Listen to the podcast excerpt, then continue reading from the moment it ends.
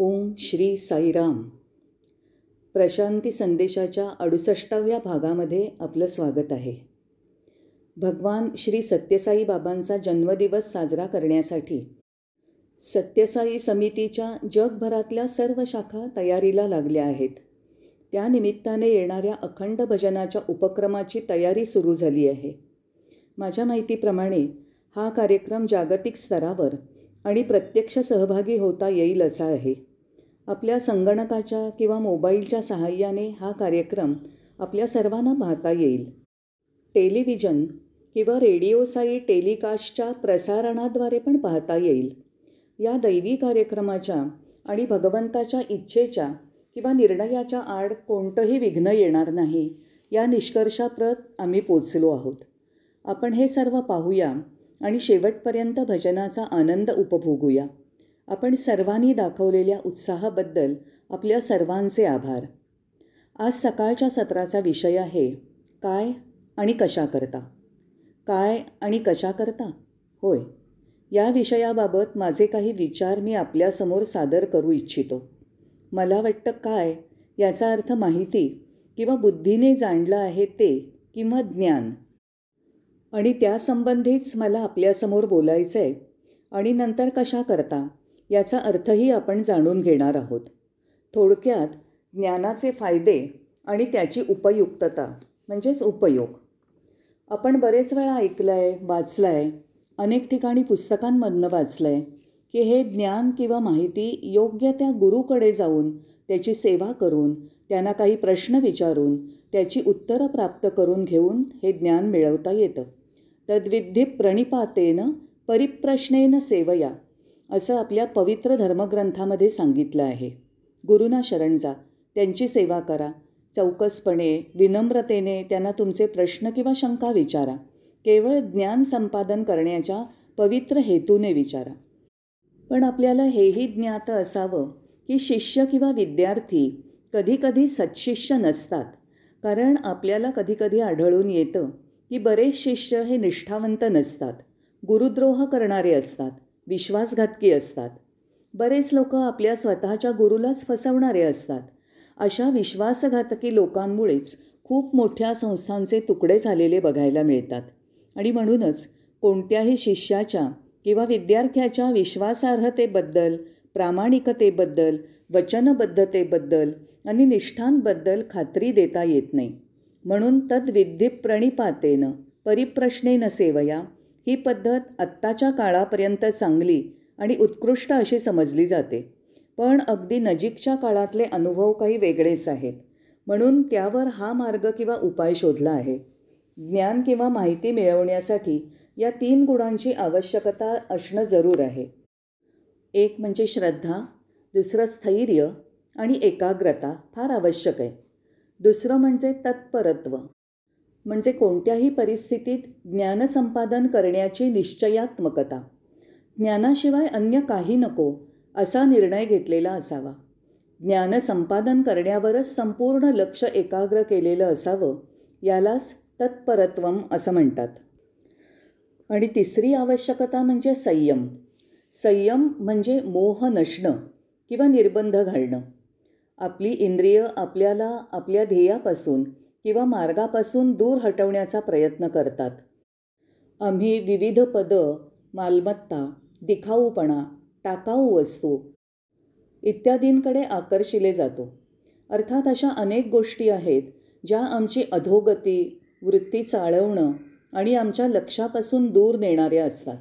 पण आपलं लक्ष एकाग्र केलेलं पाहिजे आणि त्यासाठी आपल्याला संयमाची गरज असते किंवा निर्बंध अचलता याची गरज असते. तसं असेल तर आपण खात्रीपूर्वक ज्ञानाचा लाभ मिळवू शकतो. ज्ञानन लब्ध्वा. तुम्ही खात्रीपूर्वक ते आत्मज्ञान स्वरूपाचं ज्ञान मिळवू शकता. म्हणून आपल्याला योग्य गुरु मिळाला नाही तरी चिंता करण्याचं कारण नाही अजिबात कारण नाही. कारण आपण साई भक्त विशेष आशीर्वादाने अनुग्रहित आहोत. भगवान बाबा स्वतःच आपल्याला गुरु म्हणून लाभले आहेत आणि त्यांनी आपल्याला गुरुपदेश दिला आहे. आणि त्यांची शिकवण गुरुपदेश आपण जाणतो की त्यांनी त्यांच्या लेखातून शिकवणुकीतून प्रवचनांमधून आणि संभाषणांमधून वेळोवेळी उलगडून दाखवली आहेत प्रगट केली आहेत. तेव्हा भगवान बाबांसारखे गुरु आपल्याला लाभलेले असताना आपल्याजवळ या प्रकारची श्रद्धा तत्परत्व आणि संयम लक्षाकडे एकाग्रता त्याकरता करावे लागणारे परिश्रम घेण्याचा निर्णय आणि तेच मिळवण्याचा ध्यास आमच्या या मार्गावरून कधीही न ढळण्यासाठी स्वतःवर घातलेले नियंत्रण किंवा निर्बंध अवश्य आहेत. असं असताना बाकी सर्व गोष्टी या केवळ दुय्यम ठरतात इतकंच. या प्रकाराने गेल्यास ज्ञान किंवा स्वरूपाचं ज्ञान आम्हाला खात्रीपूर्वक मिळणारच आहे. म्हणून कदाचित असा प्रश्न उत्पन्न होऊ शकतो की या ज्ञानाचं फलित किंवा फळ काय आहे? या ज्ञानाचा परिणाम काय होतो? मला यापासून काय प्राप्त होणार आहे? ते म्हणतात तुम्हाला मोक्षाचा आनंद मिळेल. मोक्ष म्हणजे मुक्ती सर्वापासनं सुटका. ती एक आनंदाची अवस्था आहे. ती एक शांतीपूर्ण अवस्था आहे. त्या शांतीपूर्ण अवस्थेची किंवा प्रशांतीची किंवा परमोच्च आनंद देणाऱ्या शांत अवस्थेची तुलना कशाबरोबरही होऊ शकत नाही. कशाही बरोबर तुलना होऊ शकत नाही त्या अवस्थेची. जगात अत्युच्च पद विभूषित करणारे मालमत्ता आणि स्थावर मालमत्तेचे मालक असणारे असे अनेक लोक आपल्याला ज्ञात आहेत. पण त्यांच्याकडे अजिबात मानसिक शांती नाही. ते अतिशय चंचल आणि चिंताग्रस्त आहेत. पण हे स्वरूप ज्ञान किंवा आत्मज्ञान तुम्हाला आनंद देतं शांती आणि मुक्तावस्था देतं बंधनातनं मुक्ती देतं इच्छा आणि वासना यापासनं मुक्ती देतं. म्हणून परमशांती अचिरेन गच्छती. अर्थात तुम्हाला खात्रीपूर्वक आणि विनाविलंब ही शांती प्रशांती लाभेल. अचिरेन म्हणजे त्वरित विनाविलंब. आपल्या सर्वांना खात्रीपूर्वक हे एक दैवी आश्वासन वचन लाभलं आहे. आपण सर्वांनी हे सुद्धा जाणलं पाहिजे की हे स्वरूप किंवा ज्ञान म्हणजे कोणती सामान्य गोष्ट नाही. नाही. या जगातील ती एक अत्यंत मौल्यवान गोष्ट आहे. त्याची कोणाबरोबरही तुलना बरोबरी होऊ शकत नाही. अशक्य केवळ अशक्य. ज्ञाना इतकं श्रेष्ठ अमूल्य असं जगात भूतकाळीही नव्हतं आत्ताही नाही आणि भविष्यातही नसणार आहे. नाही ज्ञानेन सदृशम ज्ञानाशी बरोबरी करणारं जगात काही नाही. आणि एवढंच काय? ज्ञान हे अत्यंत पवित्र आणि पवित्रच आहे. आणि ते फक्त पवित्रच नाही तर ते आपल्याला आपल्या सर्वांना पवित्र करणारंसुद्धा आहे. तेवढी ताकद शक्ती या ज्ञानात आहे. ते पवित्रमिह विद्यते. त्याच्या इतकं पवित्र जगात काही नाही. म्हणून पावित्र्य शुद्धता म्हणजे ज्ञान. ज्ञान किंवा जाणणं याचा सारांश काय आहे? एकाच वाक्यात सांगायचं तर एकमेवा द्वितीयम ब्रह्म. एकम म्हणजे केवळ. एकमेवा द्वितीय. तिथे दुसरं काही नाही. केवळ एक. एकमेवा द्वितीयम ब्रह्म. ईश्वर केवळ एक आहे. दुसरं काही नाही. बाकी दुसरे सगळे केवळ त्याची रूपं आहेत. केवळ त्याच्या खुणा आहेत. ती केवळ त्याची स्वरूपं आहेत. आभास आहे इतकंच. म्हणजे या जगात केवळ दैवी ब्रह्माचंच अस्तित्व आहे आणि ते म्हणजे आत्मा होय. आणि हेच ज्ञान आहे. आणि आपण तेच समजून घेतलं पाहिजे. त्याचंच वारंवार चिंतन केलं पाहिजे. तेच आचरणात आणलं पाहिजे. त्याचाच केवळ विचार केला पाहिजे. आणि मग एखादा अशी वेळ येईल की परमेश्वराच्या कृपेने आपल्याला त्याची अनुभूती येईल. अनुभवाची एक झलक कमीत कमी प्राप्त होईल. म्हणजे आपल्याला आता एक माहिती झाली. ती म्हणजे आत्मा ब्रह्म किंवा ज्ञान केवळ एकच आहे. माझ्या मागच्या प्रवचनातही मी हेच सांगितलं आहे की आत्मा ब्रह्म ज्ञान या सर्वाचा अर्थ एकच आहे. म्हणजे याची जाणीव जेव्हा आपल्याला होईल तेव्हा यासारखी दुसरी चांगली गोष्ट नाही. मग सर्व जगातील सर्व चल आणि अचल सर्व म्हणजे प्रत्येक गोष्ट सजीव आणि निर्जीव सेंद्रिय आणि असेंद्रिय चर आणि अचर ब्रह्मच असल्याचं आपल्याला अनुभवाला येईल. प्रत्ययाला येईल. सर्व निर्मितीच केवळ ब्रह्म आहे केवळ आत्म्याचं प्रतिबिंब आहे आणि याच कारणासाठी असं म्हटलं आहे शुद्धम बुद्धम त्याला कुठलाही आकार नाही तो निराकार आहे आणि ते इतकं विस्तृत आहे सर्व व्यापक शुद्धम बुद्धम आहे ते चिरकाल आहे नित्य आहे. आत्मा किंवा स्वरूप याचं असं वर्णन केलं आहे तुम्ही स्वतः आत्मा आहात. मी आत्मा आहे. स्वामी पण आत्मा आहेत. ईश्वर आत्मा आहे. स्वामी म्हणजेच तुम्ही आणि तुम्ही म्हणजे स्वामी. अहम ब्रह्मास्मी. हे ज्ञानाचा फलांश किंवा सार आहे. हे ज्ञान केवळ पवित्र नाही तर ते बाकी सर्वांना पवित्र करून सोडणारं आणि म्हणून तेही आत्मस्वरूपच आहे. आता हे ज्ञान किंवा आत्मज्ञान कसं मिळवायचं? हा नंतर निर्माण होणारा प्रश्न आहे. त्याकरता कोणत्याही प्रकारची सेवा करा हे स्पष्ट सांगितलं आहे आमच्या या संस्थेमध्ये तीन शाखा आहेत. अध्यात्मशाखा सेवा आणि शैक्षणिक. आपण कोणत्याही शाखेत आपला सहभाग देऊ शकता. मात्र ते आपल्या वृत्तीवर योग्यतेवर आणि सेवेच्या संधीवर अवलंबून असेल. या संधी उपलब्ध आहेत का ते जाणून घ्या आणि या सेवेमध्ये आपण सहभागी व्हा. कशा प्रकारे सहभागी व्हाल? निस्वार्थीपणे निरपेक्षतेने भगवंतावरच्या प्रेमाने. थोडक्यात म्हणजे स्वामींना समर्पण वृत्तीने शरण जाऊन. मगच तो कर्मयोग ठरेल. आणि हा कर्मयोग तुम्हाला त्या सुस्थापित अढळ अशा अवस्थेप्रत घेऊन जाईल. एकाग्र अवस्थेकडे ज्याला समाधी असं म्हणतात अशा अवस्थेप्रत घेऊन जाईल. निश्चल किंवा अढळ स्थिती प्राप्त होईल. आणि मग आमची चित्तशुद्धी पवित्र स्थिती होईल. आणि ही पवित्र स्थिती आपल्याला ज्ञान किंवा आत्मज्ञान संपादन करायला योग्य ठरेल. आणि त्याकरता दोन गोष्टींची आवश्यकता आहे. आमच्याकडे या ज्ञानप्राप्तीसाठी अत्युच्च जिज्ञासू वृत्ती हवी आणि मुमुक्षु वृत्ती म्हणजे आम्ही सदैव मोक्ष किंवा मुक्तीच्या शोधात असायला हवं. पण दुर्दैव आमचं की आम्ही बंधनात राहतो. दिवसेदिवस जन्मोजन्मी असं वाटतं की बंधनात राहणंच आम्हाला प्रिय आहे.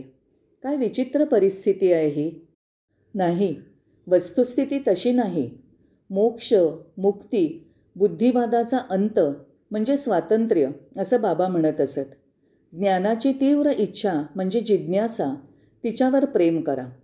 प्रेम करा हेच अगदी हेच भगवान आपल्याला सांगत आहेत. वस्तुत हे ज्ञान म्हणजे अग्नी आहे. ज्ञानाचं अग्निकुंड आहे. होय हे अग्निकुंड आहे जे आपली सर्व पापं जाळून भस्म करतं. पूर्वजन्मीची पूर्वीची सर्व कर्म जी आजपर्यंत जमा झाली आहेत ती सर्व खात्रीने या ज्ञानाग्नीमध्ये जळून नाश पावतात. हे ज्ञानाग्नी कुंड आहे. जसं तुम्ही तव्यावर काही धान्य गरम करता भाजता तेव्हा त्यांचं काय होतं?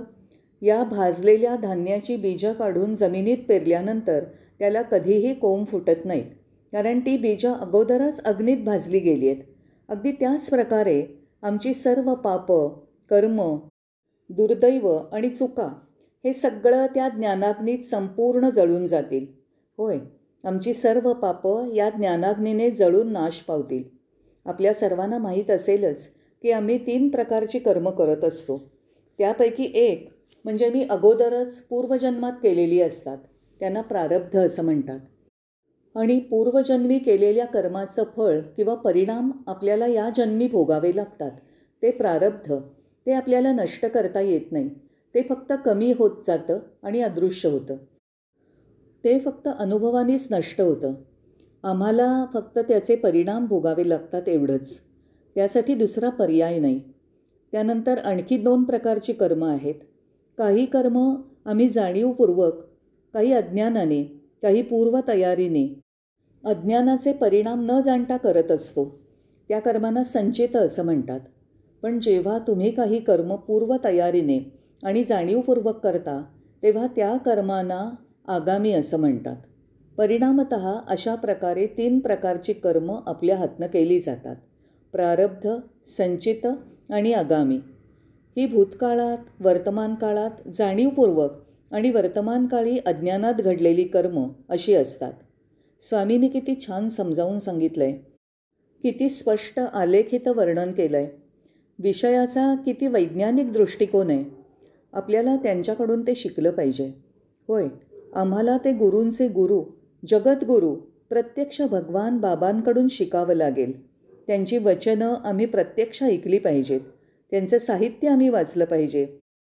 त्याची नोंद करून संक्षिप्त सारांश पण नोंदवला पाहिजे. त्यांच्या ऐकलेल्या सर्व प्रवचनांची स्मृतिपत्र तयार करून आपण आत्तापर्यंत वाचलेलं साहित्यही नोंद करून ठेवलं पाहिजे. आणि तदनंतर स्वामींच्या सर्व शिकवणुकीचं सार काय आहे ते आपण ठरवून त्यामध्ये परिपूर्णता मिळवली पाहिजे. यालाच निदिध्यास असं म्हणतात. त्यांची वचनं ऐकणं म्हणजे श्रवण. ऐकण्याचं पुन्हा पुन्हा पाठांतर करणं म्हणजे मनन आणि स्वतःला त्यातच गुंतवणं म्हणजे निदिध्यास होय. आणि मग तुम्हाला आत्म्याचं ज्ञान होईल स्वतःचाच अनुभव येईल आणि तो अनुभव म्हणजेच तुमच्या या सर्व प्रयत्नांचं फळ आहे. सर्व ज्ञानासाठी घेतलेल्या कष्टाचं फळ आहे. या जीवनातील सर्व यशांचं यश आहे. यालाच जन्मसफलता असं म्हणतात किंवा जीवनाची पूर्तता झाली असं म्हणतात. आणि आमचं हे जीवन आत्मज्ञानाने परिपूर्ण भरून जातं. आता मी काही अधिक कल्पना आपल्यासमोर मांडणार आहे. पाप म्हणजे शेवटी काय आहे? ठीक आहे. त्या बाबतीत खात्रीपूर्वक सांगता येईल की ज्ञान म्हणजे एक नौका आहे आणि या भवसागरातून किंवा महानदीतून तरून जाण्यासाठी या ज्ञाननौकेची मदत होते. तुम्ही या नौकेतनं तरून जाऊन पलीकडच्या किनाऱ्यावर जाऊ शकता. या नौकेमुळे तुम्ही कधीच बुडू शकणार नाही.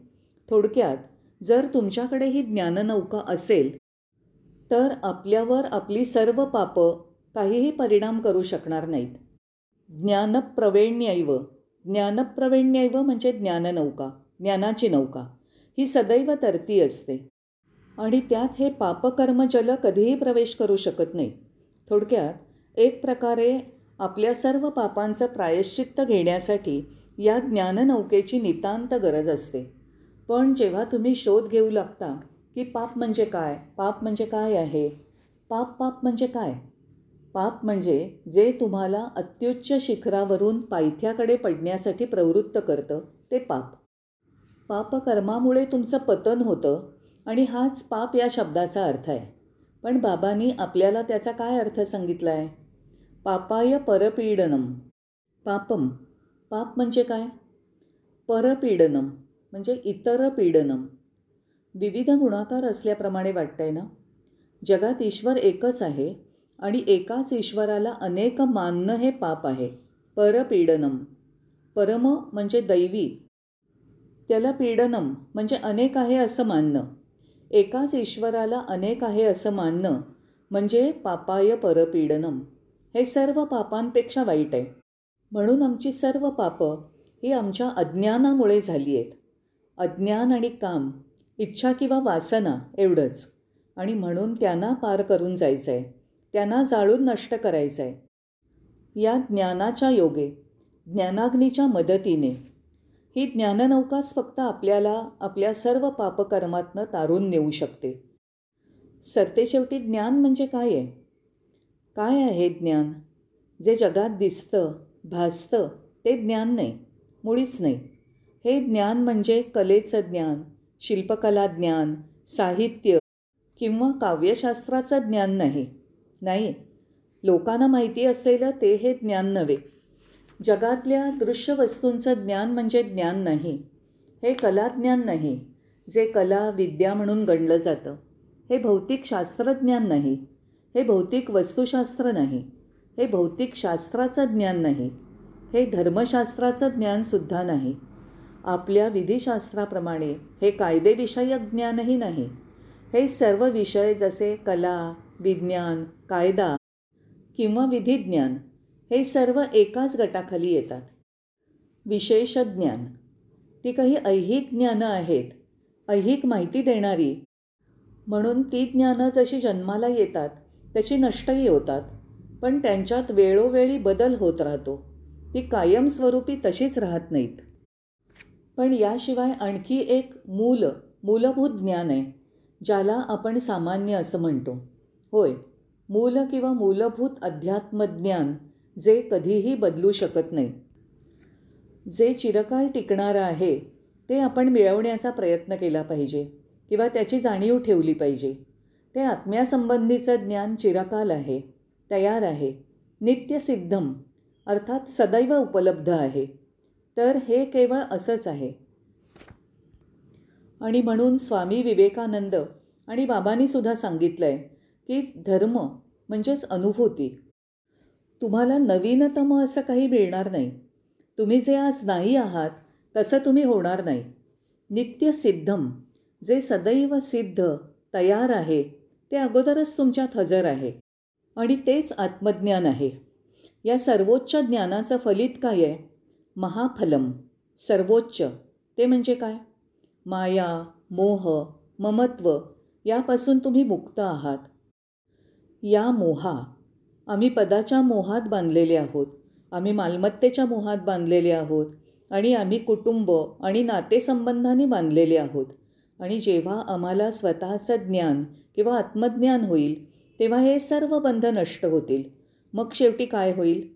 जेव्हा तुम्हाला आत्मज्ञान किंवा स्वतःचं ज्ञान होईल तुम्हाला अशी जाणीव होईल की हे संपूर्ण विश्व म्हणजे केवळ तुमचंच प्रतिबिंब आहे हे केवळ तुमचंच प्रक्षेपित रूप आहे. ती सर्व दृश्य स्वरूप आहेत पण ती प्रत्यक्ष अस्तित्व नाहीत मात्र तुम्हीच केवळ सत्य अस्तित्व आहात. आत्मा हे सत्य वास्तव आहे. ज्ञान म्हणजेच सत्य वास्तव आहे एवढंच. बाकी सर्व ही त्याचीच प्रक्षेपित रूपं आहेत. एक साधं उदाहरण सांगतो. बाबांना प्राण्यांविषयी खूप प्रेम आहे.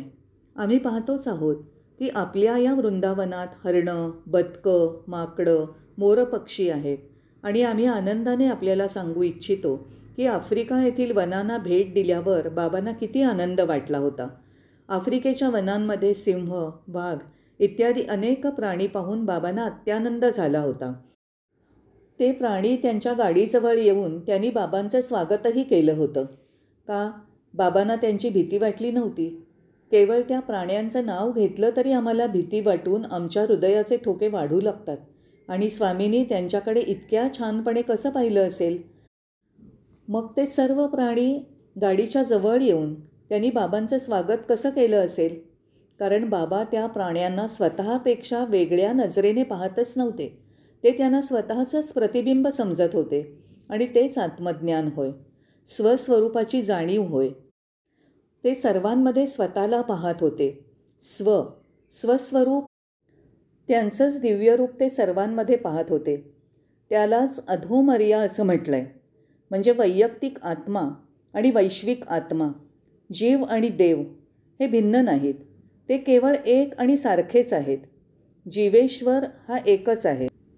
आणि हे सर्वोच्च आत्मज्ञान आहे. भगवंतांना माझी मनपूर्वक प्रार्थना अर्पण करून माझं आजचं प्रवचन मी संपवत आहे. प्रिय स्वामी सत्प्रवृत्ती अंगीकारण्यासाठी स्वरूप जाणीव होण्यासाठी केवळ आत्मा बनून राहण्यासाठी आपल्या शिकवणुकीप्रमाणे आणि आपण दाखवलेल्या मार्गावरून चालण्यासाठी आम्हाला सहाय्य करा. प्रिय स्वामी होय. जसे दिवस पुढे जात आहेत आणि शेवट जवळजवळ येत आहे या पृथ्वीतलावर शेवटचा निरोप घेण्यापूर्वी आम्हाला सहाय्य करा. आत्मज्ञान देऊन आम्हाला आशीर्वाद द्या. जय साईराम. ओम श्री साईराम. प्रशांती संदेशाच्या अडुसष्टाव्या भागामध्ये आपलं स्वागत आहे. भगवान श्री सत्यसाई बाबांचा जन्मदिवस साजरा करण्यासाठी सत्यसाई समितीच्या जगभरातल्या सर्व शाखा तयारीला लागल्या आहेत. त्यानिमित्ताने येणाऱ्या अखंड भजनाच्या उपक्रमाची तयारी सुरू झाली आहे. माझ्या माहितीप्रमाणे हा कार्यक्रम जागतिक स्तरावर आणि प्रत्यक्ष सहभागी होता येईल असा आहे. आपल्या संगणकाच्या किंवा मोबाईलच्या सहाय्याने हा कार्यक्रम आपल्या सर्वांना पाहता येईल. टेलिव्हिजन किंवा रेडिओसाई टेलिकास्टच्या प्रसारणाद्वारे पण पाहता येईल. या दैवी कार्यक्रमाच्या आणि भगवंताच्या इच्छेच्या किंवा निर्णयाच्या आड कोणतंही विघ्न येणार नाही या निष्कर्षाप्रत आम्ही पोचलो आहोत. आपण हे सर्व पाहूया आणि शेवटपर्यंत भजनाचा आनंद उपभोगूया. आपण सर्वांनी दाखवलेल्या उत्साहाबद्दल आपल्या सर्वांचे आभार.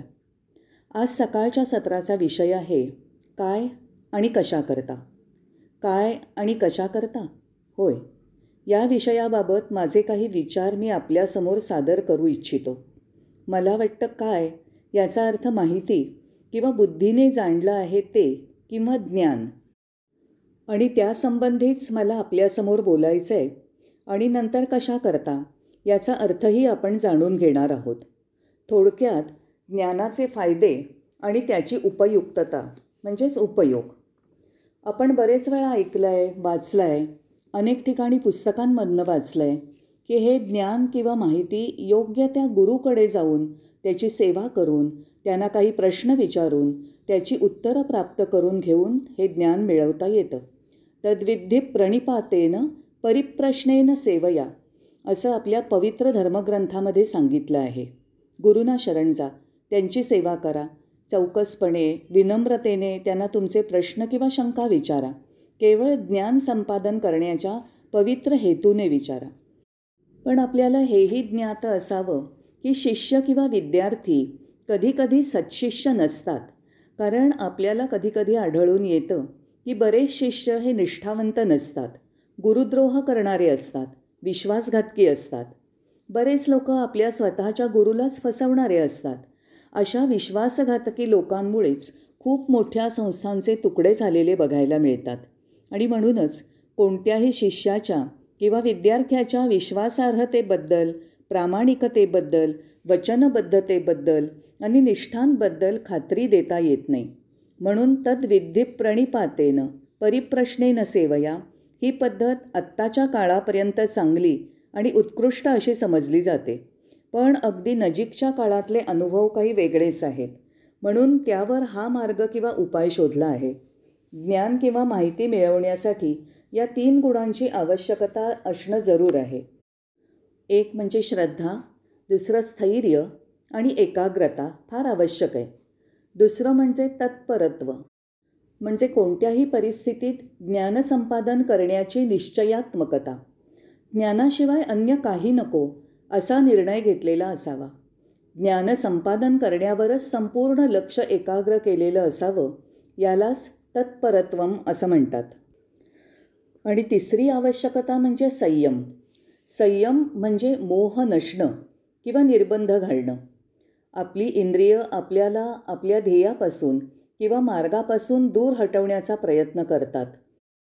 आम्ही विविध पदं मालमत्ता दिखाऊपणा टाकाऊ वस्तू इत्यादींकडे आकर्षिले जातो.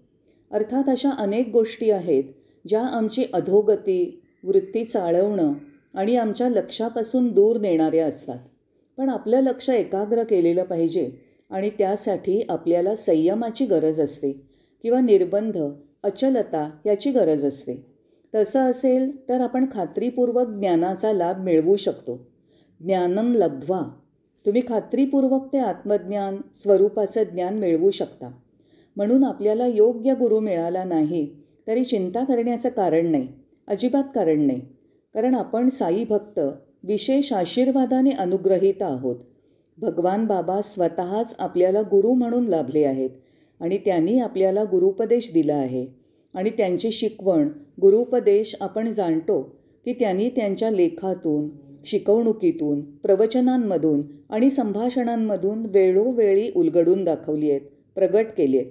तेव्हा भगवान बाबांसारखे गुरु आपल्याला लाभलेले असताना आपल्याजवळ या प्रकारची श्रद्धा तत्परत्व आणि संयम लक्षाकडे एकाग्रता.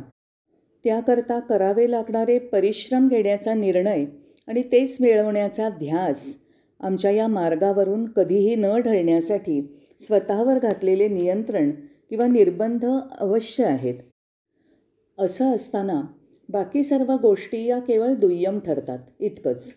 या प्रकाराने गेल्यास ज्ञान किंवा स्वरूपाचं ज्ञान आम्हाला खात्रीपूर्वक मिळणारच आहे. म्हणून कदाचित असा प्रश्न उत्पन्न होऊ शकतो की या ज्ञानाचं फलित किंवा फळ काय आहे? या ज्ञानाचा परिणाम काय होतो? मला यापासून काय प्राप्त होणार आहे? ते म्हणतात तुम्हाला मोक्षाचा आनंद मिळेल. मोक्ष म्हणजे मुक्ती सर्वापासनं सुटका. ती एक आनंदाची अवस्था आहे. ती एक शांतीपूर्ण अवस्था आहे. त्या शांतीपूर्ण अवस्थेची किंवा प्रशांतीची किंवा परमोच्च आनंद देणाऱ्या शांत अवस्थेची तुलना कशाबरोबरही होऊ शकत नाही. कशाही बरोबर तुलना होऊ शकत नाही त्या अवस्थेची. जगात अत्युच्च पद विभूषित करणारे मालमत्ता आणि स्थावर मालमत्तेचे मालक असणारे असे अनेक लोक आपल्याला ज्ञात आहेत. पण त्यांच्याकडे अजिबात मानसिक शांती नाही. ते अतिशय चंचल आणि चिंताग्रस्त आहेत. पण हे स्वरूप ज्ञान किंवा आत्मज्ञान तुम्हाला आनंद देतं शांती आणि मुक्तावस्था देतं बंधनातनं मुक्ती देतं इच्छा आणि वासना यापासनं मुक्ती देतं. म्हणून परमशांती अचिरेन गच्छती. अर्थात तुम्हाला खात्रीपूर्वक आणि विनाविलंब ही शांती प्रशांती लाभेल. अचिरेन म्हणजे त्वरित विनाविलंब. आपल्या सर्वांना खात्रीपूर्वक हे एक दैवी आश्वासन वचन लाभलं आहे. आपण सर्वांनी हे सुद्धा जाणलं पाहिजे की हे स्वरूप किंवा ज्ञान म्हणजे कोणती सामान्य गोष्ट नाही. नाही या जगातील ती एक अत्यंत मौल्यवान गोष्ट आहे. त्याची कोणाबरोबरही तुलना बरोबरी होऊ शकत नाही. अशक्य केवळ अशक्य. ज्ञाना इतकं श्रेष्ठ अमूल्य असं जगात भूतकाळीही नव्हतं आत्ताही नाही आणि भविष्यातही नसणार आहे. नाही ज्ञानेन सदृशम. ज्ञानाशी बरोबरी करणारं जगात काही नाही. आणि एवढंच काय? ज्ञान हे अत्यंत पवित्र आणि पवित्रच आहे. आणि ते फक्त पवित्रच नाही तर ते आपल्याला आपल्या सर्वांना पवित्र करणारं सुद्धा आहे. तेवढी ताकद शक्ती या ज्ञानात आहे. ते पवित्रमिह विद्यते. त्याच्या इतकं पवित्र जगात काही नाही. म्हणून पावित्र्य शुद्धता म्हणजे ज्ञान. ज्ञान किंवा जाणणं याचा सारांश काय आहे? एकाच वाक्यात सांगायचं तर एकमेवा द्वितीयम ब्रह्म. एकम म्हणजे केवळ. एकमेवा द्वितीय. तिथे दुसरं काही नाही. केवळ एक. एकमेवा द्वितीयम ब्रह्म. ईश्वर केवळ एक आहे. दुसरं काही नाही. बाकी दुसरे सगळे केवळ त्याची रूपं आहेत. केवळ त्याच्या खुणा आहेत. ती केवळ त्याची स्वरूपं आहेत. आभास आहे इतकंच. म्हणजे या जगात केवळ दैवी ब्रह्माचंच अस्तित्व आहे आणि ते म्हणजे आत्मा होय. आणि हेच ज्ञान आहे आणि आपण तेच समजून घेतलं पाहिजे. त्याचंच वारंवार चिंतन केलं पाहिजे. तेच आचरणात आणलं पाहिजे. त्याचाच केवळ विचार केला पाहिजे. आणि मग एखादा अशी वेळ येईल की परमेश्वराच्या कृपेने आपल्याला त्याची अनुभूती येईल. अनुभवाची एक झलक कमीत कमी प्राप्त होईल. म्हणजे आपल्याला आता एक माहिती झाली ती म्हणजे आत्मा ब्रह्म किंवा ज्ञान केवळ एकच आहे. माझ्या मागच्या प्रवचनातही मी हेच सांगितलं आहे की आत्मा ब्रह्म ज्ञान या सर्वाचा अर्थ एकच आहे. म्हणजे याची जाणीव जेव्हा आपल्याला होईल तेव्हा यासारखी दुसरी चांगली गोष्ट नाही. मग सर्व जगातील सर्व चल आणि अचल सर्व म्हणजे प्रत्येक गोष्ट सजीव आणि निर्जीव सेंद्रिय आणि असेंद्रिय चर आणि अचर ब्रह्मच असल्याचं आपल्याला अनुभवाला येईल प्रत्ययाला येईल. सर्व निर्मितीच केवळ ब्रह्म आहे केवळ आत्म्याचं प्रतिबिंब आहे आणि याच कारणासाठी असं म्हटलं आहे शुद्धम बुद्धम त्याला कुठलाही आकार नाही तो निराकार आहे आणि ते इतकं विस्तृत आहे सर्व व्यापक शुद्धम बुद्धम आहे ते चिरकाल आहे नित्य आहे. आत्मा किंवा स्वरूप याचं असं वर्णन केलं आहे तुम्ही स्वतः आत्मा आहात. मी आत्मा आहे. स्वामी पण आत्मा आहेत. ईश्वर आत्मा आहे. स्वामी म्हणजेच तुम्ही आणि तुम्ही म्हणजे स्वामी. अहम ब्रह्मास्मी. हे ज्ञानाचा फलांश किंवा सार आहे. हे ज्ञान केवळ पवित्र नाही तर ते बाकी सर्वांना पवित्र करून सोडणारं आणि म्हणून तेही आत्मस्वरूपच आहे. आता हे ज्ञान किंवा आत्मज्ञान कसं मिळवायचं? हा नंतर निर्माण होणारा प्रश्न आहे. त्याकरता कोणत्याही प्रकारची सेवा करा हे स्पष्ट सांगितलं आहे आमच्या या संस्थेमध्ये तीन शाखा आहेत. अध्यात्मशाखा सेवा आणि शैक्षणिक. आपण कोणत्याही शाखेत आपला सहभाग देऊ शकता. मात्र ते आपल्या वृत्तीवर योग्यतेवर आणि सेवेच्या संधीवर अवलंबून असेल. या संधी उपलब्ध आहेत का ते जाणून घ्या आणि या सेवेमध्ये आपण सहभागी व्हा. कशा प्रकारे सहभागी व्हाल? निस्वार्थीपणे निरपेक्षतेने भगवंतावरच्या प्रेमाने. थोडक्यात म्हणजे स्वामींना समर्पण वृत्तीने शरण जाऊन. मगच तो कर्मयोग ठरेल. आणि हा कर्मयोग तुम्हाला त्या सुस्थापित अढळ अशा अवस्थेप्रत घेऊन जाईल. एकाग्र अवस्थेकडे ज्याला समाधी असं म्हणतात. अशा अवस्थेत प्रत घेऊन जाईल. निश्चल किंवा अढळ स्थिती प्राप्त होईल आणि मग आमची चित्तशुद्धी पवित्र स्थिती होईल आणि ही पवित्र स्थिती आपल्याला ज्ञान किंवा आत्मज्ञान संपादन करायला योग्य ठरेल. आणि त्याकरता दोन गोष्टींची आवश्यकता आहे. आमच्याकडे या ज्ञानप्राप्तीसाठी अत्युच्च जिज्ञासू वृत्ती हवी आणि मुमुक्षु वृत्ती म्हणजे आम्ही सदैव मोक्ष किंवा मुक्तीच्या शोधात असायला हवं. पण दुर्दैव आमचं की आम्ही बंधनात राहतो. दिवसेदिवस जन्मोजन्मी असं वाटतं की बंधनात राहणंच आम्हाला प्रिय आहे. काय विचित्र परिस्थिती आहे ही. नाही वस्तुस्थिती तशी नाही. मोक्ष मुक्ती बुद्धिवादाचा अंत म्हणजे स्वातंत्र्य असं बाबा म्हणत असत. ज्ञानाची तीव्र इच्छा म्हणजे जिज्ञासा तिच्यावर प्रेम करा. प्रेम करा हेच अगदी हेच भगवान आपल्याला सांगत आहेत. वस्तुत हे ज्ञान म्हणजे अग्नी आहे. ज्ञानाचं अग्निकुंड आहे. होय हे अग्निकुंड आहे जे आपली सर्व पापं जाळून भस्म करतं. पूर्वजन्मीची पूर्वीची सर्व कर्म जी आजपर्यंत जमा झाली आहेत ती सर्व खात्रीने या ज्ञानाग्नीमध्ये जळून नाश पावतात. हे ज्ञानाग्नी कुंड आहे. जसं तुम्ही तव्यावर काही धान्य गरम करता भाजता तेव्हा त्यांचं काय होतं? या भाजलेल्या धान्याची बीजं काढून जमिनीत पेरल्यानंतर त्याला कधीही कोंब फुटत नाहीत कारण ती बीजं अगोदरच अग्नीत भाजली गेली आहेत. अगदी त्याच प्रकारे आमची सर्व पापं कर्म दुर्दैव आणि चुका हे सगळं त्या ज्ञानाग्नीत संपूर्ण जळून जातील. होय आमची सर्व पापं या ज्ञानाग्नीने जळून नाश पावतील. आपल्या सर्वांना माहीत असेलच की आम्ही तीन प्रकारची कर्म करत असतो. त्यापैकी एक म्हणजे मी अगोदरच पूर्वजन्मात केलेली असतात. त्यांना प्रारब्ध असं म्हणतात. आणि पूर्वजन्मी केलेल्या कर्माचं फळ किंवा परिणाम आपल्याला या जन्मी भोगावे लागतात. ते प्रारब्ध. ते आपल्याला नष्ट करता येत नाही. ते फक्त कमी होत जातं आणि अदृश्य होतं. ते फक्त अनुभवानेच नष्ट होतं. आम्हाला फक्त त्याचे परिणाम भोगावे लागतात एवढंच. त्यासाठी दुसरा पर्याय नाही. त्यानंतर आणखी दोन प्रकारची कर्म आहेत. काही कर्म आम्ही जाणीवपूर्वक काही अज्ञानाने काही पूर्वतयारीने अज्ञानाचे परिणाम न जाणता करत असतो. त्या कर्मांना संचित असं म्हणतात. पण जेव्हा तुम्ही काही कर्म पूर्वतयारीने आणि जाणीवपूर्वक करता तेव्हा त्या कर्मांना आगामी असं म्हणतात. परिणामत अशा प्रकारे तीन प्रकारची कर्म आपल्या हातनं केली जातात. प्रारब्ध संचित आणि आगामी. ही भूतकाळात वर्तमान काळात जाणीवपूर्वक आणि वर्तमानकाळी अज्ञानात घडलेली कर्म अशी असतात. स्वामींनी किती छान समजावून सांगितलं आहे किती स्पष्ट आलेखित वर्णन केलं आहे विषयाचा किती वैज्ञानिक दृष्टिकोन आहे. आपल्याला त्यांच्याकडून ते शिकलं पाहिजे. होय आम्हाला ते गुरूंचे गुरु जगद्गुरू प्रत्यक्ष भगवान बाबांकडून शिकावं लागेल.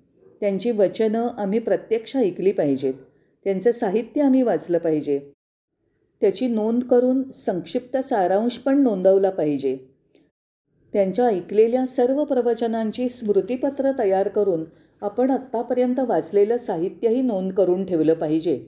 आणि तदनंतर स्वामींच्या सर्व शिकवणुकीचं सार काय आहे ते आपण ठरवून त्यामध्ये परिपूर्णता मिळवली पाहिजे.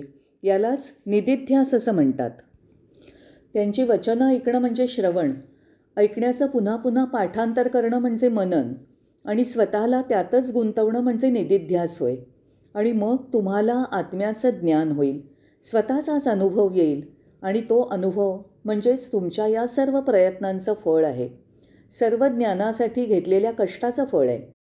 या जीवनातील सर्व यशांचं यश आहे. यालाच जन्मसफलता असं म्हणतात किंवा जीवनाची पूर्तता झाली असं म्हणतात. आणि आमचं हे जीवन आत्मज्ञानाने परिपूर्ण भरून जातं. आता मी काही अधिक कल्पना आपल्यासमोर मांडणार आहे. पाप म्हणजे शेवटी काय आहे? ठीक आहे. त्या बाबतीत खात्रीपूर्वक सांगता येईल की ज्ञान म्हणजे एक नौका आहे आणि या भवसागरातून किंवा महानदीतून तरून जाण्यासाठी या ज्ञाननौकेची मदत होते. तुम्ही या नौकेतनं तरून जाऊन पलीकडच्या किनाऱ्यावर जाऊ शकता. या नौकेमुळे तुम्ही कधीच बुडू शकणार नाही. थोडक्यात जर तुमच्याकडे ही ज्ञाननौका असेल तर आपल्यावर आपली सर्व पापं काहीही परिणाम करू शकणार नाहीत. ज्ञानप्रवेण्यैव. ज्ञानप्रवेण्यैव म्हणजे ज्ञाननौका ज्ञानाची नौका. ही सदैव तरती असते. आणि त्यात हे पापकर्मजल कधीही प्रवेश करू शकत नाही. थोडक्यात एक प्रकारे आपल्या सर्व पापांचं प्रायश्चित्त घेण्यासाठी या ज्ञाननौकेची नितांत गरज असते. पण जेव्हा तुम्ही शोध घेऊ लागता की पाप म्हणजे काय पाप म्हणजे काय आहे पाप पाप म्हणजे काय? पाप म्हणजे जे तुम्हाला अत्युच्च शिखरावरून पायथ्याकडे पडण्यासाठी प्रवृत्त करतं ते पाप. पापकर्मामुळे तुमचं पतन होतं आणि हाच पाप या शब्दाचा अर्थ आहे. पण बाबांनी आपल्याला त्याचा काय अर्थ सांगितला आहे पापाय परपीडनम. पापम. पाप म्हणजे काय? परपीडनम म्हणजे इतर पीडनम. विविध गुणाकार असल्याप्रमाणे वाटतंय ना? जगात ईश्वर एकच आहे आणि एकाच ईश्वराला अनेक मानणं हे पाप आहे. परपीडनम. परम म्हणजे दैवी. त्याला पीडनम म्हणजे अनेक आहे असं मानणं. एकाच ईश्वराला अनेक आहे असं मानणं म्हणजे पापाय परपीडनम. हे सर्व पापांपेक्षा वाईट आहे. म्हणून आमची सर्व पापं ही आमच्या अज्ञानामुळे झाली आहेत. अज्ञान आणि काम इच्छा किंवा वासना एवढंच. आणि म्हणून त्यांना पार करून जायचं आहे त्यांना जाळून नष्ट करायचं आहे या ज्ञानाच्या योगे ज्ञानाग्नीच्या मदतीने ही ज्ञाननौकाच फक्त आपल्याला आपल्या सर्व पापकर्मातनं तारून नेऊ शकते. सरतेशेवटी ज्ञान म्हणजे काय आहे? काय आहे ज्ञान? जे जगात दिसतं भासतं ते ज्ञान नाही मुळीच नाही. हे ज्ञान म्हणजे कलेचं ज्ञान शिल्पकला ज्ञान साहित्य किंवा काव्यशास्त्राचं ज्ञान नाही नाही. लोकांना माहिती असलेलं ते हे ज्ञान नव्हे. जगातल्या दृश्य वस्तूंचं ज्ञान म्हणजे ज्ञान नाही. हे कलाज्ञान नाही जे कला विद्या म्हणून गणलं जातं. हे भौतिक शास्त्रज्ञान नाही. हे भौतिक वस्तुशास्त्र नाही. हे भौतिक शास्त्राचं ज्ञान नाही. हे धर्मशास्त्राचं ज्ञानसुद्धा नाही. आपल्या विधिशास्त्राप्रमाणे हे कायदेविषयक ज्ञानही नाही. हे सर्व विषय जसे कला विज्ञान कायदा किंवा विधिज्ञान हे सर्व एकाच गटाखाली येतात. विशेष ज्ञान. ती काही ऐहिक ज्ञानं आहेत. ऐहिक माहिती देणारी. म्हणून ती ज्ञानं जशी जन्माला येतात त्याची नष्टही होतात. पण त्यांच्यात वेळोवेळी बदल होत राहतो. ती कायमस्वरूपी तशीच राहत नाहीत. पण याशिवाय आणखी एक मूल मूलभूत ज्ञान आहे ज्याला आपण सामान्य असं म्हणतो. होय मूल किंवा मूलभूत अध्यात्मज्ञान जे कधीही बदलू शकत नाही. जे चिरकाळ टिकणारं आहे ते आपण मिळवण्याचा प्रयत्न केला पाहिजे किंवा त्याची जाणीव ठेवली पाहिजे. ते आत्म्यासंबंधीचं ज्ञान चिरकाल आहे तयार आहे. नित्यसिद्धम अर्थात सदैव उपलब्ध आहे. तर हे केवळ असंच आहे. आणि म्हणून स्वामी विवेकानंद आणि बाबांनीसुद्धा सांगितलं आहे की धर्म म्हणजेच अनुभूती. तुम्हाला नवीनतम असं काही मिळणार नाही. तुम्ही जे आज नाही आहात तसं तुम्ही होणार नाही. नित्यसिद्धम जे सदैव सिद्ध तयार आहे ते अगोदरच तुमच्यात हजर आहे. आणि तेच आत्मज्ञान आहे. या सर्वोच्च ज्ञानाचं फलित काय आहे? महाफलम. सर्वोच्च. ते म्हणजे काय? माया मोह ममत्व यापासून तुम्ही मुक्त आहात. या मोहा. आम्ही पदाच्या मोहात बांधलेले आहोत. आम्ही मालमत्तेच्या मोहात बांधलेले आहोत. आणि आम्ही कुटुंब आणि नातेसंबंधांनी बांधलेले आहोत. आणि जेव्हा आम्हाला स्वतःचं ज्ञान किंवा आत्मज्ञान होईल तेव्हा हे सर्व बंध नष्ट होतील. मग शेवटी काय होईल? जेव्हा तुम्हाला आत्मज्ञान किंवा स्वतःचं ज्ञान होईल तुम्हाला अशी जाणीव होईल की हे संपूर्ण विश्व म्हणजे केवळ तुमचंच प्रतिबिंब आहे. हे केवळ तुमचंच प्रक्षेपित रूप आहे. ती सर्व दृश्य स्वरूप आहेत पण ती प्रत्यक्ष अस्तित्व नाहीत. मात्र तुम्हीच केवळ सत्य अस्तित्व आहात. आत्मा हे सत्य वास्तव आहे. ज्ञान म्हणजेच सत्य वास्तव आहे एवढंच. बाकी सर्व ही त्याचीच प्रक्षेपित रूपं आहेत. एक साधं उदाहरण सांगतो. बाबांना प्राण्यांविषयी खूप प्रेम आहे. आम्ही पाहतोच आहोत की आपल्या या वृंदावनात हरणं बदकं माकडं मोरपक्षी आहेत आणि आम्ही आनंदाने आपल्याला सांगू इच्छितो की आफ्रिका येथील वनांना भेट दिल्यावर बाबांना किती आनंद वाटला होता. आफ्रिकेच्या वनांमध्ये सिंह वाघ इत्यादी अनेक प्राणी पाहून बाबांना अत्यानंद झाला होता. ते प्राणी त्यांच्या गाडीजवळ येऊन त्यांनी बाबांचं स्वागतही केलं होतं. का? बाबांना त्यांची भीती वाटली नव्हती. केवळ त्या प्राण्यांचं नाव घेतलं तरी आम्हाला भीती वाटून आमच्या हृदयाचे ठोके वाढू लागतात. आणि स्वामींनी त्यांच्याकडे इतक्या छानपणे कसं पाहिलं असेल? मग ते सर्व प्राणी गाडीच्या जवळ येऊन त्यांनी बाबांचं स्वागत कसं केलं असेल? कारण बाबा त्या प्राण्यांना स्वतःपेक्षा वेगळ्या नजरेने पाहतच नव्हते. ते त्यांना स्वतःचंच प्रतिबिंब समजत होते आणि तेच आत्मज्ञान होय. स्वस्वरूपाची जाणीव होय. ते सर्वांमध्ये स्वतःला पाहत होते. स्व स्वस्वरूप. त्यांचंच दिव्यरूप ते सर्वांमध्ये पाहत होते. त्यालाच अधोमर्या असं म्हटलं आहे म्हणजे वैयक्तिक आत्मा आणि वैश्विक आत्मा. जीव आणि देव हे भिन्न नाहीत. ते केवळ एक आणि सारखेच आहेत. जीवेश्वर हा एकच आहे. आणि हे सर्वोच्च आत्मज्ञान आहे. भगवंतांना माझी मनपूर्वक प्रार्थना अर्पण करून माझं आजचं प्रवचन मी संपवत आहे. प्रिय स्वामी सत्प्रवृत्ती अंगीकारण्यासाठी स्वरूप जाणीव होण्यासाठी केवळ आत्मा बनून राहण्यासाठी आपल्या शिकवणुकीप्रमाणे आणि आपण दाखवलेल्या मार्गावरून चालण्यासाठी आम्हाला सहाय्य करा. प्रिय स्वामी होय जसे दिवस पुढे जात आहेत आणि शेवट जवळजवळ येत आहे या पृथ्वीतलावर शेवटचा निरोप घेण्यापूर्वी आम्हाला सहाय्य करा. आत्मज्ञान देऊन आम्हाला आशीर्वाद द्या. जय साईराम. ओम श्री साईराम. प्रशांती संदेशाच्या अडुसष्टाव्या भागामध्ये आपलं स्वागत आहे. भगवान श्री सत्यसाई बाबांचा जन्मदिवस साजरा करण्यासाठी सत्यसाई समितीच्या जगभरातल्या सर्व शाखा तयारीला लागल्या आहेत. त्यानिमित्ताने येणाऱ्या अखंड भजनाच्या उपक्रमाची तयारी सुरू झाली आहे. माझ्या माहितीप्रमाणे हा कार्यक्रम जागतिक स्तरावर आणि प्रत्यक्ष सहभागी होता येईल असा आहे. आपल्या संगणकाच्या किंवा मोबाईलच्या सहाय्याने हा कार्यक्रम आपल्या सर्वांना पाहता येईल. टेलिव्हिजन किंवा रेडिओसाई टेलिकास्टच्या प्रसारणाद्वारे पण पाहता येईल. या दैवी कार्यक्रमाच्या आणि भगवंताच्या इच्छेच्या किंवा निर्णयाच्या आड कोणतंही विघ्न येणार नाही या निष्कर्षाप्रत आम्ही पोचलो आहोत. आपण हे सर्व पाहूया आणि शेवटपर्यंत भजनाचा आनंद उपभोगूया. आपण सर्वांनी दाखवलेल्या उत्साहाबद्दल आपल्या सर्वांचे आभार. आज सकाळच्या सत्राचा विषय आहे काय आणि कशा करता काय आणि कशा करता? होय.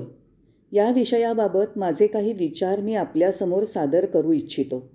मला वाटतं काय? याचा अर्थ माहिती किंवा बुद्धीने जाणलं आहे ते किंवा ज्ञान. आणि त्यासंबंधीच मला आपल्यासमोर बोलायचं आहे आणि नंतर कशा करता? याचा अर्थही आपण जाणून घेणार आहोत. थोडक्यात ज्ञानाचे फायदे आणि त्याची उपयुक्तता म्हणजेच उपयोग. आपण बरेच वेळा ऐकलं आहे वाचलं आहे अनेक ठिकाणी पुस्तकांमधनं वाचलं आहे की हे ज्ञान किंवा माहिती योग्य त्या गुरुकडे जाऊन त्याची सेवा करून त्यांना काही प्रश्न विचारून त्याची उत्तरं प्राप्त करून घेऊन हे ज्ञान मिळवता येतं. तद्विधी प्रणिपातेनं परिप्रश्नेन सेवया असं आपल्या पवित्र धर्मग्रंथामध्ये सांगितलं आहे.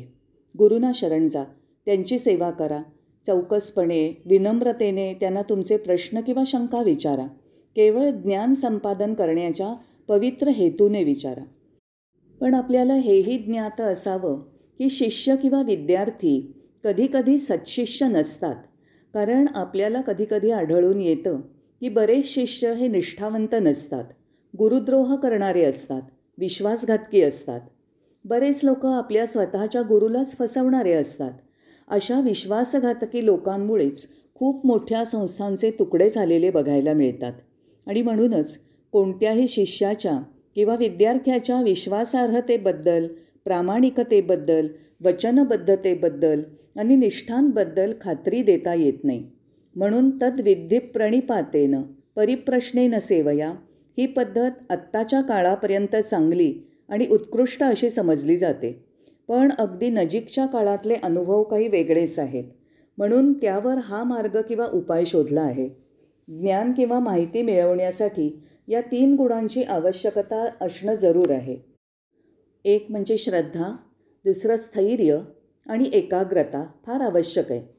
दुसरं म्हणजे तत्परत्व. म्हणजे कोणत्याही परिस्थितीत ज्ञानसंपादन करण्याची निश्चयात्मकता. ज्ञानाशिवाय अन्य काही नको असा निर्णय घेतलेला असावा.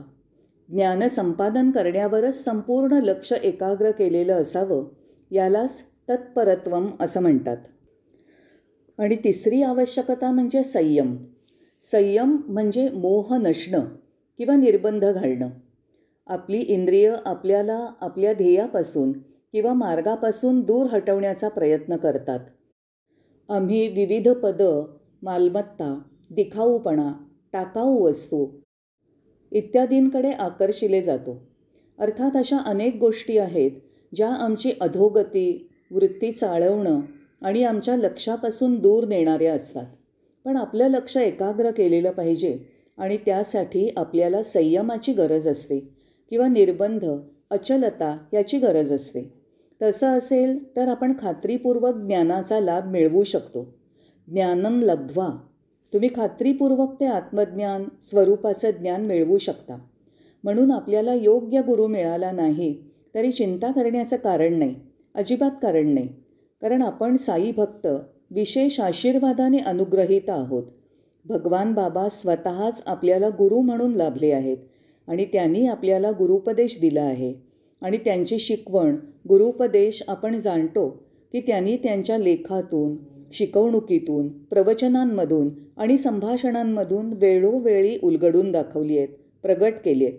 तेव्हा भगवान बाबांसारखे गुरु आपल्याला लाभलेले असताना आपल्याजवळ या प्रकारची श्रद्धा तत्परत्व आणि संयम लक्षाकडे एकाग्रता. त्याकरता करावे लागणारे परिश्रम घेण्याचा निर्णय आणि तेच मिळवण्याचा ध्यास आमच्या या मार्गावरून कधीही न ढळण्यासाठी स्वतःवर घातलेले नियंत्रण किंवा निर्बंध अवश्य आहेत. असं असताना बाकी सर्व गोष्टी या केवळ दुय्यम ठरतात इतकंच. या प्रकाराने गेल्यास ज्ञान किंवा स्वरूपाचं ज्ञान आम्हाला खात्रीपूर्वक मिळणारच आहे. म्हणून कदाचित असा प्रश्न उत्पन्न होऊ शकतो की या ज्ञानाचं फलित किंवा फळ काय आहे? या ज्ञानाचा परिणाम काय होतो? मला यापासून काय प्राप्त होणार आहे? ते म्हणतात तुम्हाला मोक्षाचा आनंद मिळेल. मोक्ष म्हणजे मुक्ती. सर्वापासनं सुटका. ती एक आनंदाची अवस्था आहे. ती एक शांतीपूर्ण अवस्था आहे. त्या शांतीपूर्ण अवस्थेची किंवा प्रशांतीची किंवा परमोच्च आनंद देणाऱ्या शांत अवस्थेची तुलना कशाबरोबरही होऊ शकत नाही. कशाही बरोबर तुलना होऊ शकत नाही त्या अवस्थेची. जगात अत्युच्च पद विभूषित करणारे मालमत्ता आणि स्थावर मालमत्तेचे मालक असणारे असे अनेक लोक आपल्याला ज्ञात आहेत. पण त्यांच्याकडे अजिबात मानसिक शांती नाही. ते अतिशय चंचल आणि चिंताग्रस्त आहेत. पण हे स्वरूप ज्ञान किंवा आत्मज्ञान तुम्हाला आनंद देतं शांती आणि मुक्तावस्था देतं बंधनातनं मुक्ती देतं इच्छा आणि वासना यापासनं मुक्ती देतं. म्हणून परमशांती अचिरेनं गच्छती. अर्थात तुम्हाला खात्रीपूर्वक आणि विना विलंब ही शांती प्रशांती लाभेल. अचिरेनं म्हणजे त्वरित विनाविलंब. आपल्या सर्वांना खात्रीपूर्वक हे एक दैवी आश्वासन वचन लाभलं आहे. आपण सर्वांनी हे सुद्धा जाणलं पाहिजे की हे स्वरूप किंवा ज्ञान म्हणजे कोणती सामान्य गोष्ट नाही. नाही या जगातील ती एक अत्यंत मौल्यवान गोष्ट आहे. त्याची कोणाबरोबरही तुलना बरोबरी होऊ शकत नाही. अशक्य. केवळ अशक्य. ज्ञाना इतकं श्रेष्ठ अमूल्य असं जगात भूतकाळीही नव्हतं आत्ताही नाही आणि भविष्यातही नसणार आहे. नाही ज्ञानेन सदृशम ज्ञानाशी बरोबरी करणारं जगात काही नाही. आणि एवढंच काय? ज्ञान हे अत्यंत पवित्र आणि पवित्रच आहे. आणि ते फक्त पवित्रच नाही तर ते आपल्याला आपल्या सर्वांना पवित्र करणारंसुद्धा आहे. तेवढी ताकद शक्ती या ज्ञानात आहे. ते पवित्रमिह विद्यते त्याच्या इतकं पवित्र जगात काही नाही. म्हणून पावित्र्य शुद्धता म्हणजे ज्ञान. ज्ञान किंवा जाणणं याचा सारांश काय आहे? एकाच वाक्यात सांगायचं तर एकमेवा द्वितीयम ब्रह्म. एकम म्हणजे केवळ. एकमेवा द्वितीय तिथे दुसरं काही नाही. केवळ एक एकमेवा द्वितीयम ब्रह्म. ईश्वर केवळ एक आहे. दुसरं काही नाही. बाकी दुसरे सगळे केवळ त्याची रूपं आहेत. केवळ त्याच्या खुणा आहेत. ती केवळ त्याची स्वरूपं आहेत. आभास आहे इतकंच. म्हणजे या जगात केवळ दैवी ब्रह्माचंच अस्तित्व आहे आणि ते म्हणजे आत्मा होय. आणि हेच ज्ञान आहे. आणि आपण तेच समजून घेतलं पाहिजे. त्याचंच वारंवार चिंतन केलं पाहिजे. तेच आचरणात आणलं पाहिजे. त्याचाच केवळ विचार केला पाहिजे. आणि मग एखादा अशी वेळ येईल की परमेश्वराच्या कृपेने आपल्याला त्याची अनुभूती येईल. अनुभवाची एक झलक कमीत कमी प्राप्त होईल. म्हणजे आपल्याला आता एक माहिती झाली. की म्हणजे आत्मा ब्रह्म किंवा ज्ञान केवळ एकच आहे. माझ्या मागच्या प्रवचनातही मी हेच सांगितलं आहे की आत्मा ब्रह्म ज्ञान या सर्वाचा अर्थ एकच आहे. म्हणजे याची जाणीव जेव्हा आपल्याला होईल तेव्हा यासारखी दुसरी चांगली गोष्ट नाही.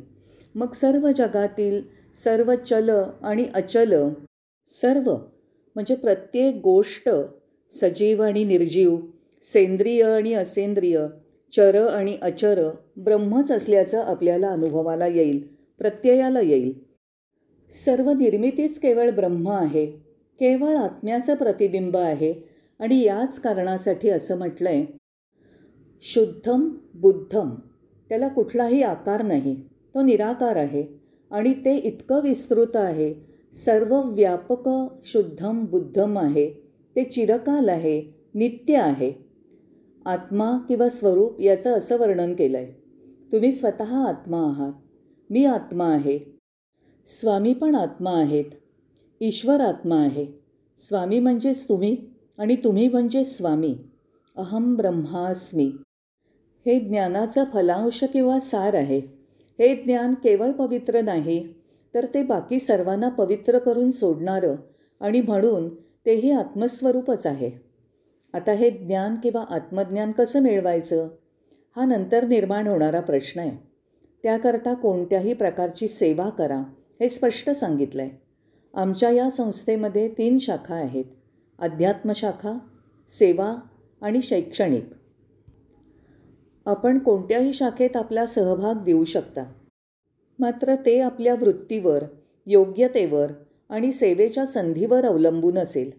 या संधी उपलब्ध आहेत का ते जाणून घ्या आणि या सेवेमध्ये आपण सहभागी व्हा. कशा प्रकारे सहभागी व्हाल? निस्वार्थीपणे निरपेक्षतेने भगवंतावरच्या प्रेमाने. थोडक्यात म्हणजे स्वामींना समर्पण वृत्तीने शरण जाऊन. मगच तो कर्मयोग ठरेल.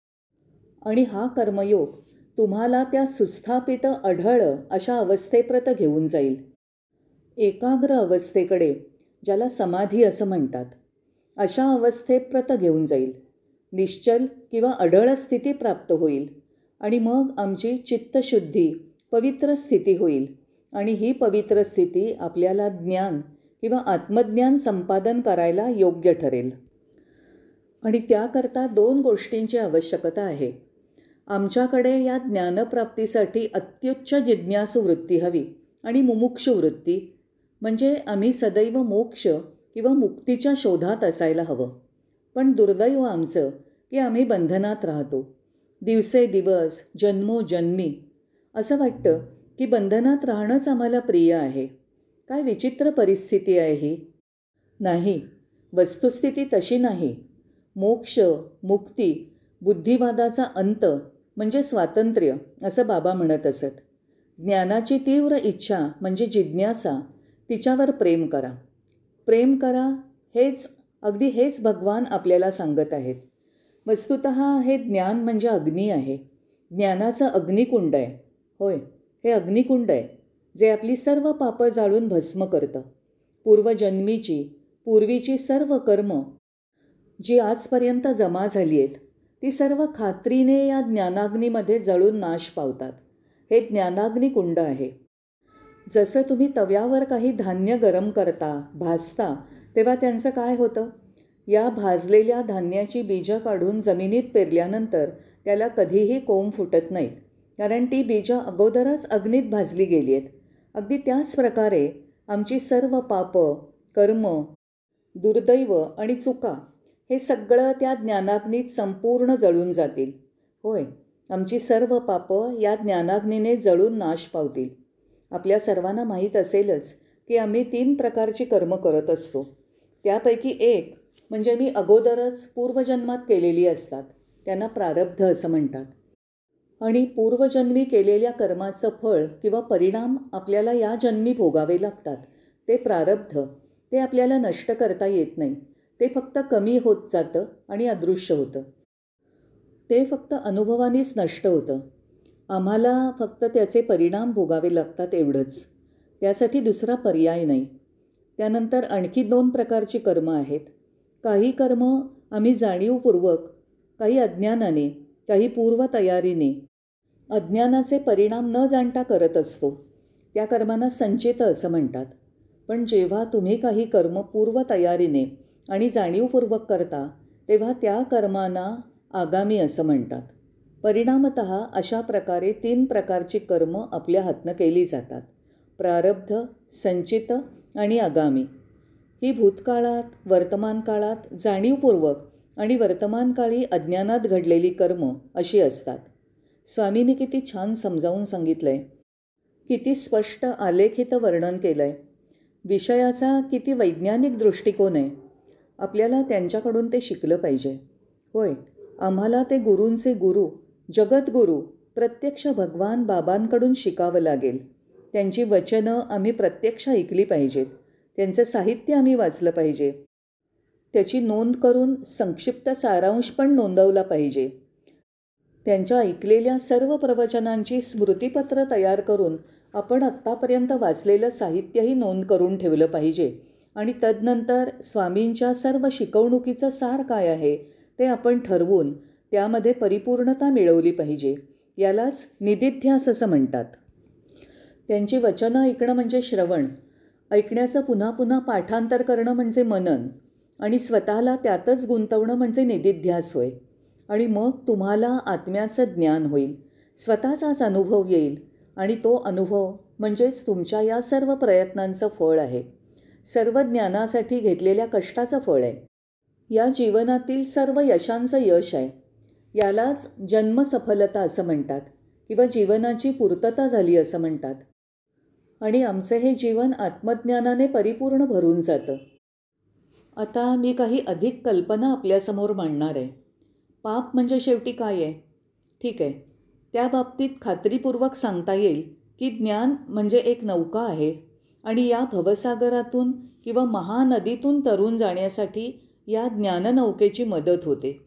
तुम्ही या नौकेतनं तरून जाऊन पलीकडच्या किनाऱ्यावर जाऊ शकता. या नौकेमुळे तुम्ही कधीच बुडू शकणार नाही. थोडक्यात जर तुमच्याकडे ही ज्ञाननौका असेल तर आपल्यावर आपली सर्व पापं काहीही परिणाम करू शकणार नाहीत. ज्ञानप्रवेण्यैव. ज्ञानप्रवेण्यैव म्हणजे ज्ञाननौका ज्ञानाची नौका. ही सदैव तरती असते. आणि त्यात हे पापकर्मजल कधीही प्रवेश करू शकत नाही. थोडक्यात एक प्रकारे आपल्या सर्व पापांचं प्रायश्चित्त घेण्यासाठी या ज्ञाननौकेची नितांत गरज असते. पण जेव्हा तुम्ही शोध घेऊ लागता की पाप म्हणजे काय पाप म्हणजे काय आहे पाप पाप म्हणजे काय? पाप म्हणजे जे तुम्हाला अत्युच्च शिखरावरून पायथ्याकडे पडण्यासाठी प्रवृत्त करतं ते पाप. पापकर्मामुळे तुमचं पतन होतं आणि हाच पाप या शब्दाचा अर्थ आहे. पण बाबांनी आपल्याला त्याचा काय अर्थ सांगितला आहे पापाय परपीडनम. पापम. पाप म्हणजे काय? परपीडनम म्हणजे इतर पीडनम. विविध गुणाकार असल्याप्रमाणे वाटतंय ना? जगात ईश्वर एकच आहे आणि एकाच ईश्वराला अनेक मानणं हे पाप आहे. परपीडनम. परम म्हणजे दैवी. त्याला पीडनम म्हणजे अनेक आहे असं मानणं. एकाच ईश्वराला अनेक आहे असं मानणं म्हणजे पापाय परपीडनम. हे सर्व पापांपेक्षा वाईट आहे. म्हणून आमची सर्व पापं ही आमच्या अज्ञानामुळे झाली आहेत. अज्ञान आणि काम इच्छा किंवा वासना एवढंच. आणि म्हणून त्यांना पार करून जायचं आहे त्यांना जाळून नष्ट करायचं आहे या ज्ञानाच्या योगे ज्ञानाग्नीच्या मदतीने ही ज्ञाननौकाच फक्त आपल्याला आपल्या सर्व पापकर्मातनं तारून नेऊ शकते. सरतेशेवटी ज्ञान म्हणजे काय आहे? काय आहे ज्ञान? जे जगात दिसतं भासतं ते ज्ञान नाही मुळीच नाही. हे ज्ञान म्हणजे कलेचं ज्ञान शिल्पकला ज्ञान साहित्य किंवा काव्यशास्त्राचं ज्ञान नाही नाही. लोकांना माहिती असलेलं ते हे ज्ञान नव्हे. जगातल्या दृश्य वस्तूंचं ज्ञान म्हणजे ज्ञान नाही. हे कलाज्ञान नाही जे कला विद्या म्हणून गणलं जातं. हे भौतिक शास्त्रज्ञान नाही. हे भौतिक वस्तुशास्त्र नाही. हे भौतिक शास्त्राचं ज्ञान नाही. हे धर्मशास्त्राचं ज्ञानसुद्धा नाही. आपल्या विधिशास्त्राप्रमाणे हे कायदेविषयक ज्ञानही नाही. हे सर्व विषय जसे कला विज्ञान कायदा किंवा विधिज्ञान हे सर्व एकाच गटाखाली येतात. विशेष ज्ञान. ती काही ऐहिक ज्ञानं आहेत. ऐहिक माहिती देणारी. म्हणून ती ज्ञानं जशी जन्माला येतात तशी नष्टही होतात. पण त्यांच्यात वेळोवेळी बदल होत राहतो. ती कायमस्वरूपी तशीच राहत नाहीत. पण याशिवाय आणखी एक मूल मूलभूत ज्ञान आहे ज्याला आपण सामान्य असं म्हणतो. होय मूल किंवा मूलभूत अध्यात्मज्ञान जे कधीही बदलू शकत नाही. जे चिरकाळ टिकणारं आहे ते आपण मिळवण्याचा प्रयत्न केला पाहिजे किंवा त्याची जाणीव ठेवली पाहिजे. ते आत्म्यासंबंधीचं ज्ञान चिरकाल आहे तयार आहे नित्यसिद्धम अर्थात सदैव उपलब्ध आहे. तर हे केवळ असंच आहे. आणि म्हणून स्वामी विवेकानंद आणि बाबांनीसुद्धा सांगितलं आहे की धर्म म्हणजेच अनुभूती. तुम्हाला नवीनतम असं काही मिळणार नाही. तुम्ही जे आज नाही आहात तसं तुम्ही होणार नाही. नित्यसिद्धम जे सदैव सिद्ध तयार आहे ते अगोदरच तुमच्यात हजर आहे. आणि तेच आत्मज्ञान आहे. या सर्वोच्च ज्ञानाचं फलित काय आहे? महाफलम सर्वोच्च. ते म्हणजे काय? माया मोह ममत्व यापासून तुम्ही मुक्त आहात. या मोहा आम्ही पदाच्या मोहात बांधलेले आहोत. आम्ही मालमत्तेच्या मोहात बांधलेले आहोत. आणि आम्ही कुटुंब आणि नातेसंबंधांनी बांधलेले आहोत. आणि जेव्हा आम्हाला स्वतःचं ज्ञान किंवा आत्मज्ञान होईल तेव्हा हे सर्व बंध नष्ट होतील. मग शेवटी काय होईल? जेव्हा तुम्हाला आत्मज्ञान किंवा स्वतःचं ज्ञान होईल तुम्हाला अशी जाणीव होईल की हे संपूर्ण विश्व म्हणजे केवळ तुमचंच प्रतिबिंब आहे. हे केवळ तुमचंच प्रक्षेपित रूप आहे. ती सर्व दृश्य स्वरूप आहेत पण ती प्रत्यक्ष अस्तित्व नाहीत. मात्र तुम्हीच केवळ सत्य अस्तित्व आहात. आत्मा हे सत्य वास्तव आहे. ज्ञान म्हणजेच सत्य वास्तव आहे एवढंच. बाकी सर्व ही त्याचीच प्रक्षेपित रूपं आहेत. एक साधं उदाहरण सांगतो. बाबांना प्राण्यांविषयी खूप प्रेम आहे. आम्ही पाहतोच आहोत की आपल्या या वृंदावनात हरणं बदकं माकडं मोरपक्षी आहेत. आणि आम्ही आनंदाने आपल्याला सांगू इच्छितो की आफ्रिका येथील वनांना भेट दिल्यावर बाबांना किती आनंद वाटला होता. आफ्रिकेच्या वनांमध्ये सिंह वाघ इत्यादी अनेक प्राणी पाहून बाबांना अत्यानंद झाला होता. ते प्राणी त्यांच्या गाडीजवळ येऊन त्यांनी बाबांचं स्वागतही केलं होतं. का? बाबांना त्यांची भीती वाटली नव्हती. केवळ त्या प्राण्यांचं नाव घेतलं तरी आम्हाला भीती वाटून आमच्या हृदयाचे ठोके वाढू लागतात. आणि स्वामींनी त्यांच्याकडे इतक्या छानपणे कसं पाहिलं असेल? मग ते सर्व प्राणी गाडीच्या जवळ येऊन त्यांनी बाबांचं स्वागत कसं केलं असेल? कारण बाबा त्या प्राण्यांना स्वतःपेक्षा वेगळ्या नजरेने पाहतच नव्हते. ते त्यांना स्वतःचंच प्रतिबिंब समजत होते आणि तेच आत्मज्ञान होय. स्वस्वरूपाची जाणीव होय. ते सर्वांमध्ये स्वतःला पाहत होते. स्व स्वस्वरूप त्यांचंच दिव्यरूप ते सर्वांमध्ये पाहत होते. त्यालाच अधोमर्या असं म्हटलं आहे म्हणजे वैयक्तिक आत्मा आणि वैश्विक आत्मा जीव आणि देव हे भिन्न नाहीत. ते केवळ एक आणि सारखेच आहेत. जीवेश्वर हा एकच आहे. आणि हे सर्वोच्च आत्मज्ञान आहे. भगवंतांना माझी मनपूर्वक प्रार्थना अर्पण करून माझं आजचं प्रवचन मी संपवत आहे. प्रिय स्वामी सत्प्रवृत्ती अंगीकारण्यासाठी स्वरूप जाणीव होण्यासाठी केवळ आत्मा बनून राहण्यासाठी आपल्या शिकवणुकीप्रमाणे आणि आपण दाखवलेल्या मार्गावरून चालण्यासाठी आम्हाला सहाय्य करा. प्रिय स्वामी होय जसे दिवस पुढे जात आहेत आणि शेवट जवळजवळ येत आहे या पृथ्वीतलावर शेवटचा निरोप घेण्यापूर्वी आम्हाला सहाय्य करा. आत्मज्ञान देऊन आम्हाला आशीर्वाद द्या. जय साईराम.